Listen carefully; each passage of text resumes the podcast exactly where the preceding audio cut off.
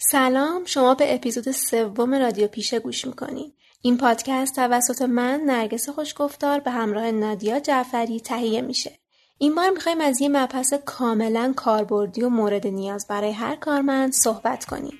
موضوع این اپیزود ما مرخصیه.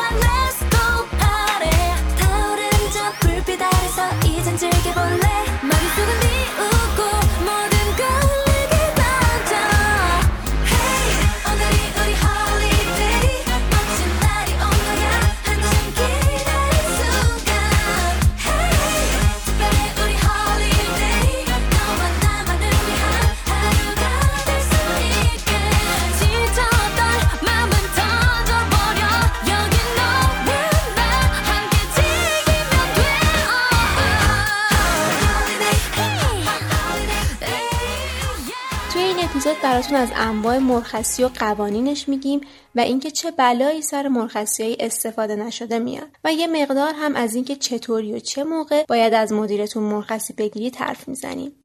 در ضمن دو تا صدای مهمون داریم که تو طول پادکست حتما معرفیشون می‌کنم مرخصی حقیه برای کارگر برای ترک محیط کار تو روزهای عادی. یعنی روزهای غیر تعطیل. که ما چند مدل مرخصی داریم که می‌خوایم از انواع مرخصی و قوانینشون یه سری اطلاعات رو بهتون بدیم.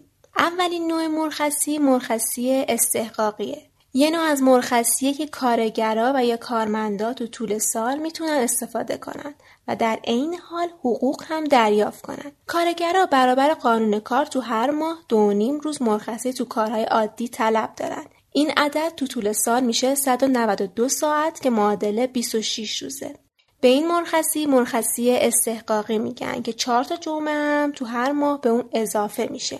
حالا منظور از یک ماه با احتساب چهار روز جمعه چیه؟ یعنی اگه کارگری بخواد یه جا یه ماه مرخصی بره چون تو سی روز به صورت معمول چهار روز جمعم هست که جزو ایام مرخصی استحقاقیه اما اگه کارگری به صورت یه جا مرخصی نره و تو روزای غیر تعطیل و به صورت متناوب مثلا یه ماه دو روز یه ماه چهار روز از مرخصی استفاده کنه و جمعه هم داخل این مرخصی ها نباشه توی این حالت مدت مرخصی تو روزهای کاری غیر تعطیل 26 روز هستش.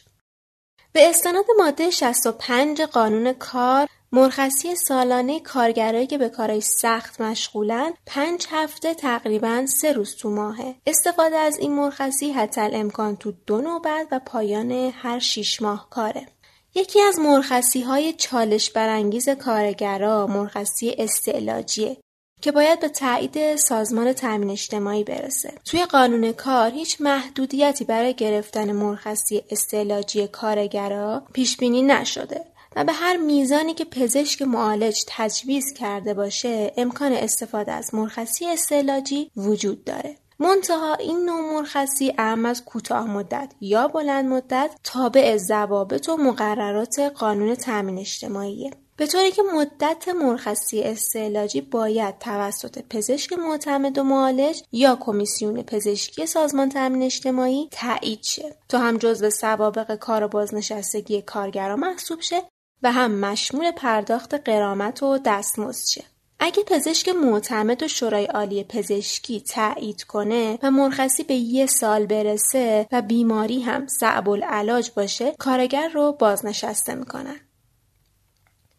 مرخصی استعلاجی در صورتی که تو هر نوبت کمتر از هفت روز باشه یا در طول سال کمتر از 15 روز باشه تایید پزشک معالج براش کافیه. در صورتی که مدت استراحت از 15 روز بیشتر بشه برای مرخصی از 15 تا 60 روز باید مورد تایید پزشک معتمد سازمان قرار بگیره.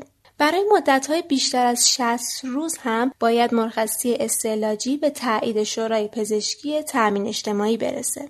مرخصی بعدی مرخصی ساعتیه. مرخصی ساعتی هم بخشی از مرخصی استحقاقی یا از میزانش کسر میشه و فرد برای کارهای روزانه ازش استفاده می‌کنه که تو شرکت های مختلف هم متفاوته. توی بعضی شرکت ها دو ساعت بعضی جاها پنج ساعت و حتی 6 ساعت تو روز هم مجازه. اما در هر صورت جمع مرخصی های ساعتی وقتی به 8 ساعت برسه یه روز مرخصی محسوب میشه.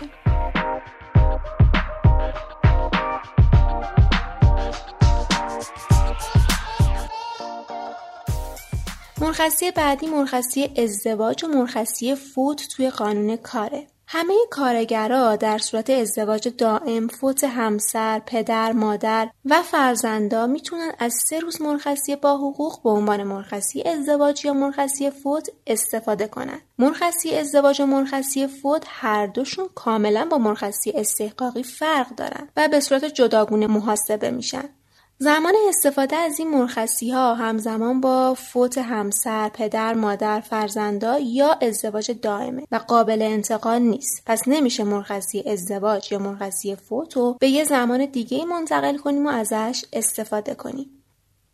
مرخصی زایمان چند روزه و چند بار قابل استفاده است. طبق ماده واحده قانون اصلاح قوانین تنظیم جمعیت و خانواده مدت مرخصی زایمان زنای شاغل توی بخشای دولتی نه ماهه. همسرای زنای شاغل هم از دو هفته مرخصی اجباری یعنی تشویقی با استفاده از مزد علاوه بر مرخصی استحقاقی از بد تولد نوزاد برخوردار میشن. البته تو بخش خصوصی و شرکت های مشمول قوانین صندوق تامین اجتماعی مرخصی زایمان بر مبنای 6 ماه به زنای شاغل تعلق می‌گیره و مرخصی اجباری همسراشون هم در صورت تایید کارفرما قابل استفاده است. مرخصی زایمان جزو سوابق زن محسوب میشه و تو این مدت از طرف سازمان قرامت ایام بارداری به بیمه شده پرداخت میشه. حقوق این ایام توسط سازمان تامین اجتماعی پرداخت میشه و کارفرما تو لیست وارد می‌کنه. بعد از پایان یافتن مرخصی زایمان کارمند زن به کار سابقش برمیگرده و این مدت با تایید سازمان تامین اجتماعی جز به سوابق خدمتش محسوب میشه.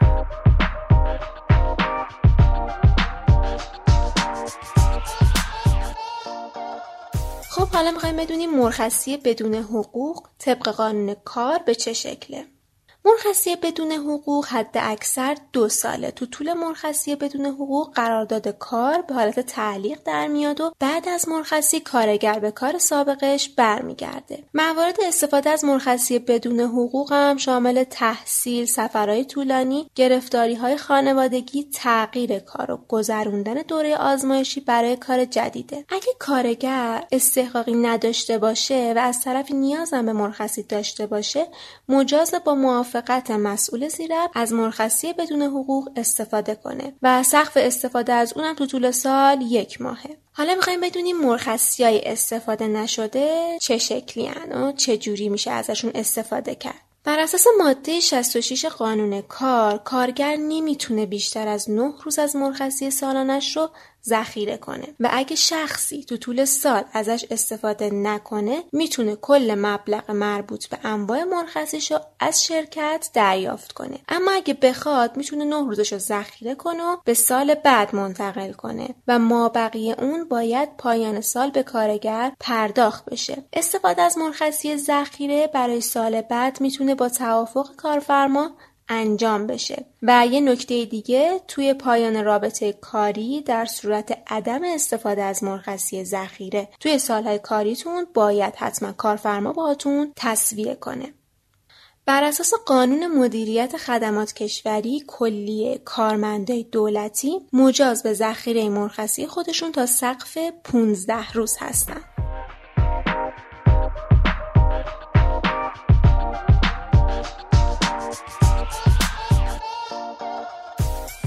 مبلغ مرخصی به ورسه کارگر تعلق می‌گیره. در صورت فوت کارگر میزان مرخصی باقی موندهش بر حسب حقوق روزانه محاسبه و به ورسش پرداخت میشه. البته برای دریافت این مبلغ باید مراحل قانونی وراست طی بشه و تعداد وراس و قیماش کاملا مشخص بشن و مبلغ طبق قانون به اونا پرداخت بشه. البته اگه روزای ذخیره داشته باشه. در غیر این صورت چیزی به ورثه تعلق نمی‌گیره و در صورت از کار افتادگی کارگر و یا بازنشستگی و تعطیلی کارگاه میزان مرخصی های باقی مونده. محاسبه میشه و به فرد پرداخت میشه.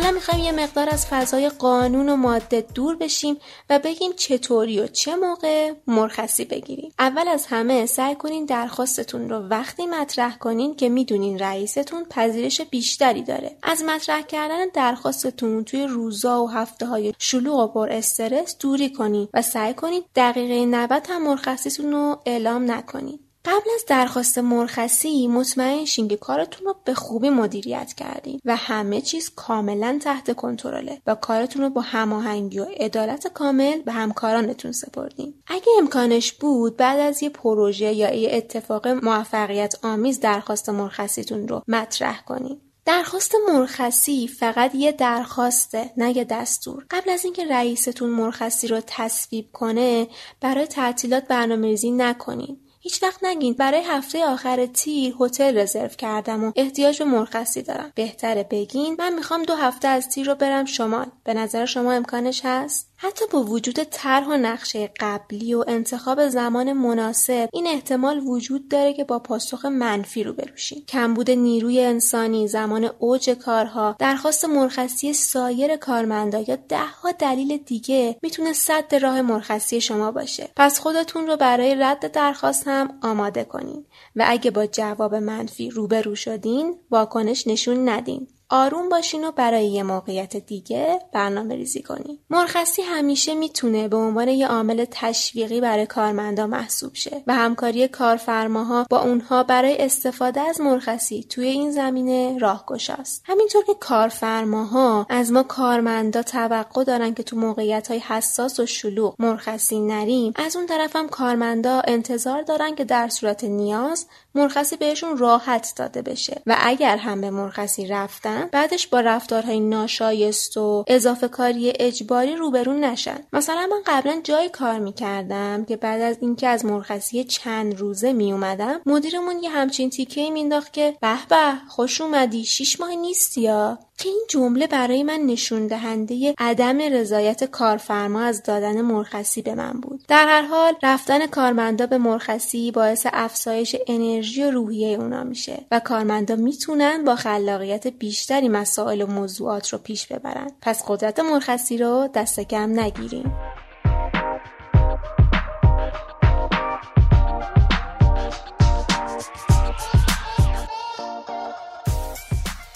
نگار سی و یک سالشه و حدود پنج ساله که لندن زندگی می‌کنه. ما ازش خواستیم یه مقدار از قوانین مرخصی تو کشور انگلستان و تجربه های خودش از محل های کارش رو برامون تعریف کنه.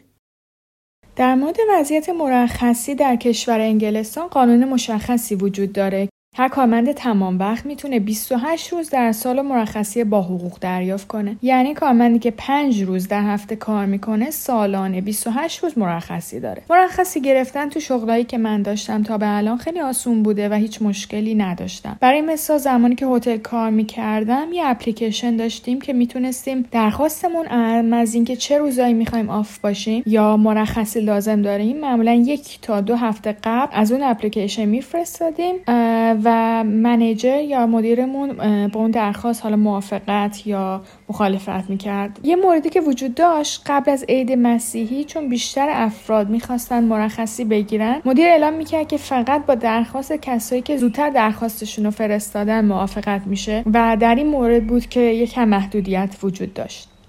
لازم اینم یه توضیح مختصری هم در مورد ساعت کاری مختلف و نحوه گرفتن مرخصی یه توضیح براتون بدم. اول کسانی که به صورت نیمه وقت یا پارت تایم کار می‌کنن مرخصیشون اینطور حساب میشه که به ازای هر سه روز کار در هفته حداقل 16 ممیز 8 روز مرخصی سالانه دریافت می‌کنن.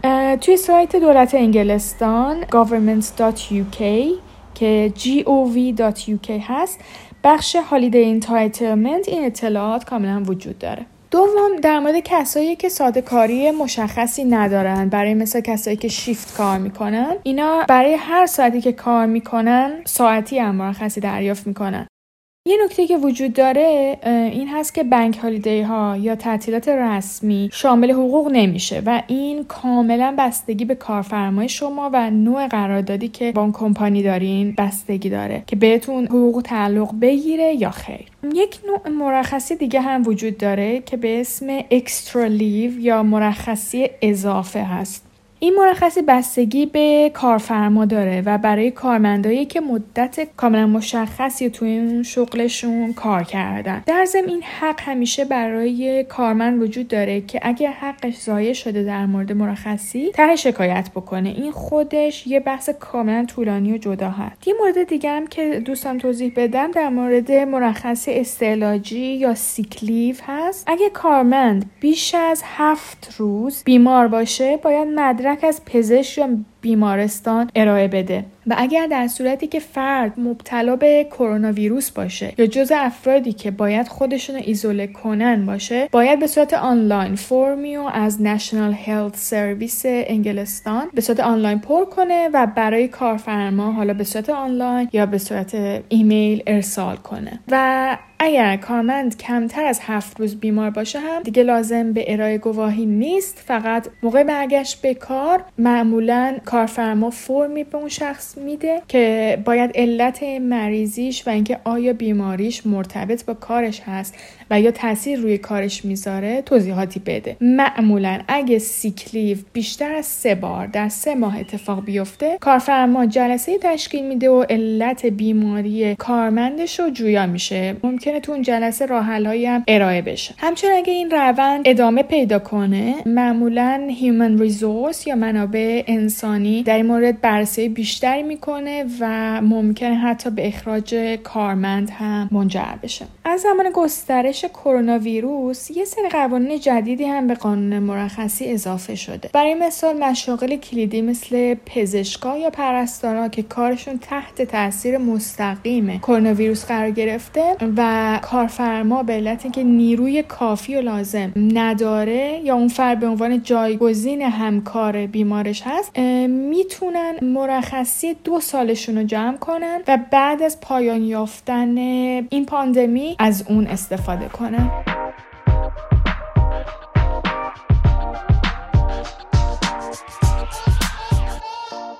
حامد ولیپوری مدیرعامل شرکت بیمیتو از تجربه چهار ساله مدیریتش برای مرخصی دادن به کارمندا برامون صحبت می‌کنه.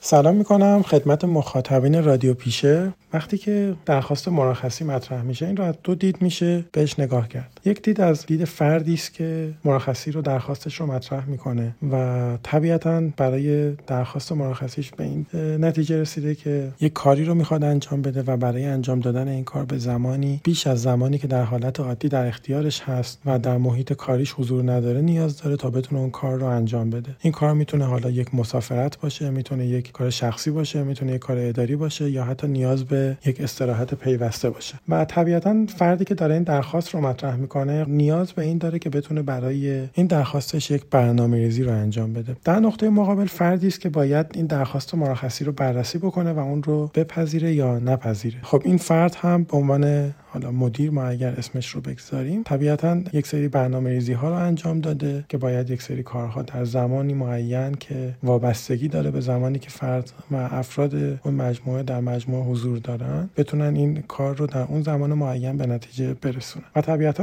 نبودن یک فرد ممکنه که این برنامه ریزی رو تحت تاثیر قرار بده. پس طبیعتا این فرد هم برای اینکه بتونه درخواست های مرخصی رو بررسی بکنه و آنها رو بپذیره یا نپذیره داره با متری که اسمش همون برنامه ریزی هستش که برای انجام شدن کارها در نظر گرفته این رو میسنجه و اگر که فکر بکنه نبودن یک فرد ممکنه به این برنامه ریزی آسیب برسونه ممکنه با دید مثبتی به این درخواست نگاه نکنه. پس طبیعتا افراد برای اینکه بتونن درخواست خودشون رو در این زمینه در یک قالب توافقی درست مطرح بکنن به یک استاندارد نیاز دارن. استانداردی که از قبل با همدیگه توافق می‌کنن که اگر خواستن تغییری در برنامه های خودشون بدن باید طبق یک استانداردی با همدیگه توافقی رو داشته باشن و طبق اون توافق بتونن این درخواست خودشون رو مطرح بکنن. خب طبیعتا استانداردی که اینجا مطرح میشه وابستگی به شرایط مختلف داره. یکی از این وابستگی ها شرح شغل یک فرد هست و جایگاهی است که اون فرد در سازمان داره. مثلا یک فردی صرف حضورش در مجموعه ارزش آفرینی می‌کنه. یعنی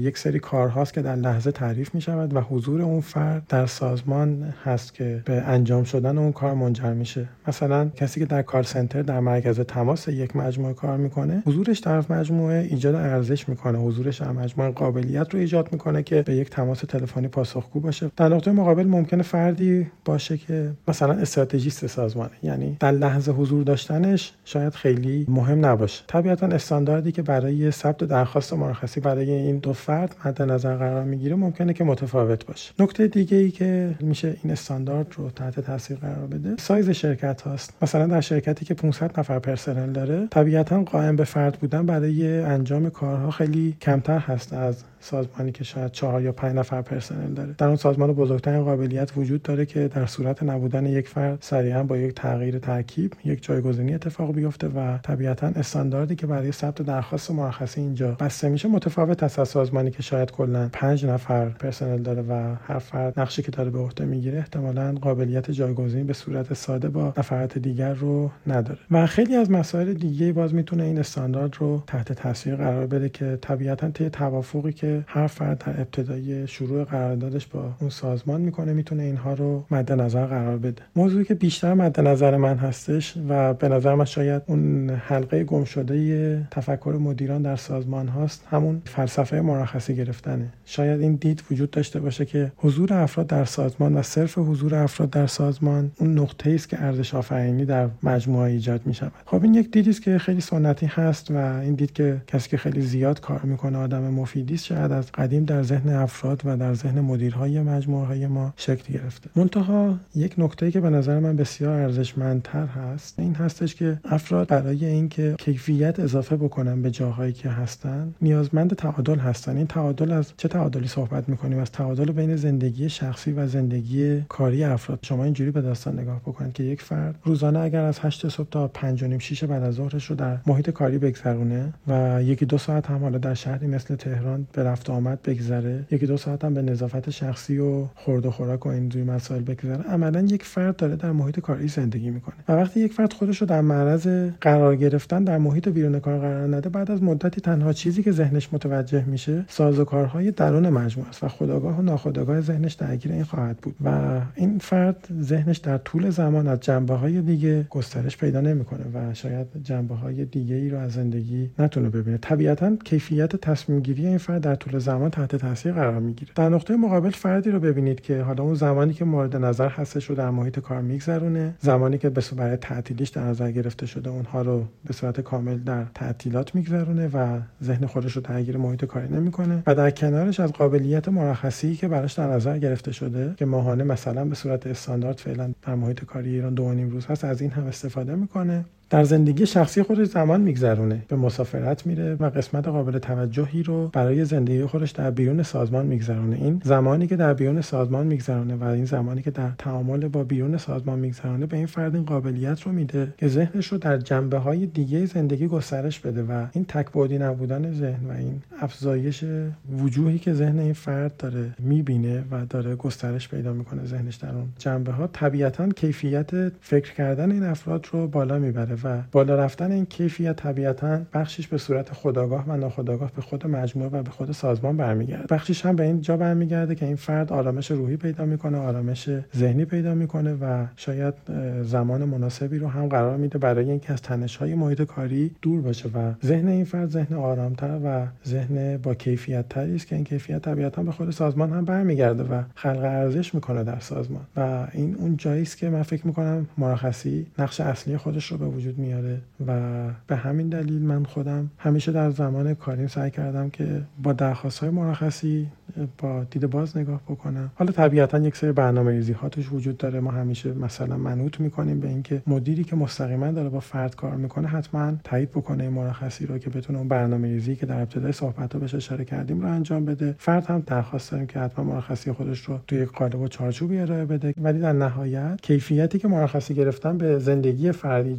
اضافه می‌کنه کیفیت قابل توجهی است و قطعا قطعا یک فرایندی است که برد برد هست به نظر من و لازمه که با دید باز همیشه بهش نگاه بشه. ممنون از وقتی که در اختیار من قرار داد باز هم خیلی ممنون از اینکه به ما گوش کردین. یادتون نره که ما رو subscribe کنین و هر پیشنهاد یا انتقادی اگر دارین حتما به ما منتقل کنین. متشکر از همراهی و همکاریتون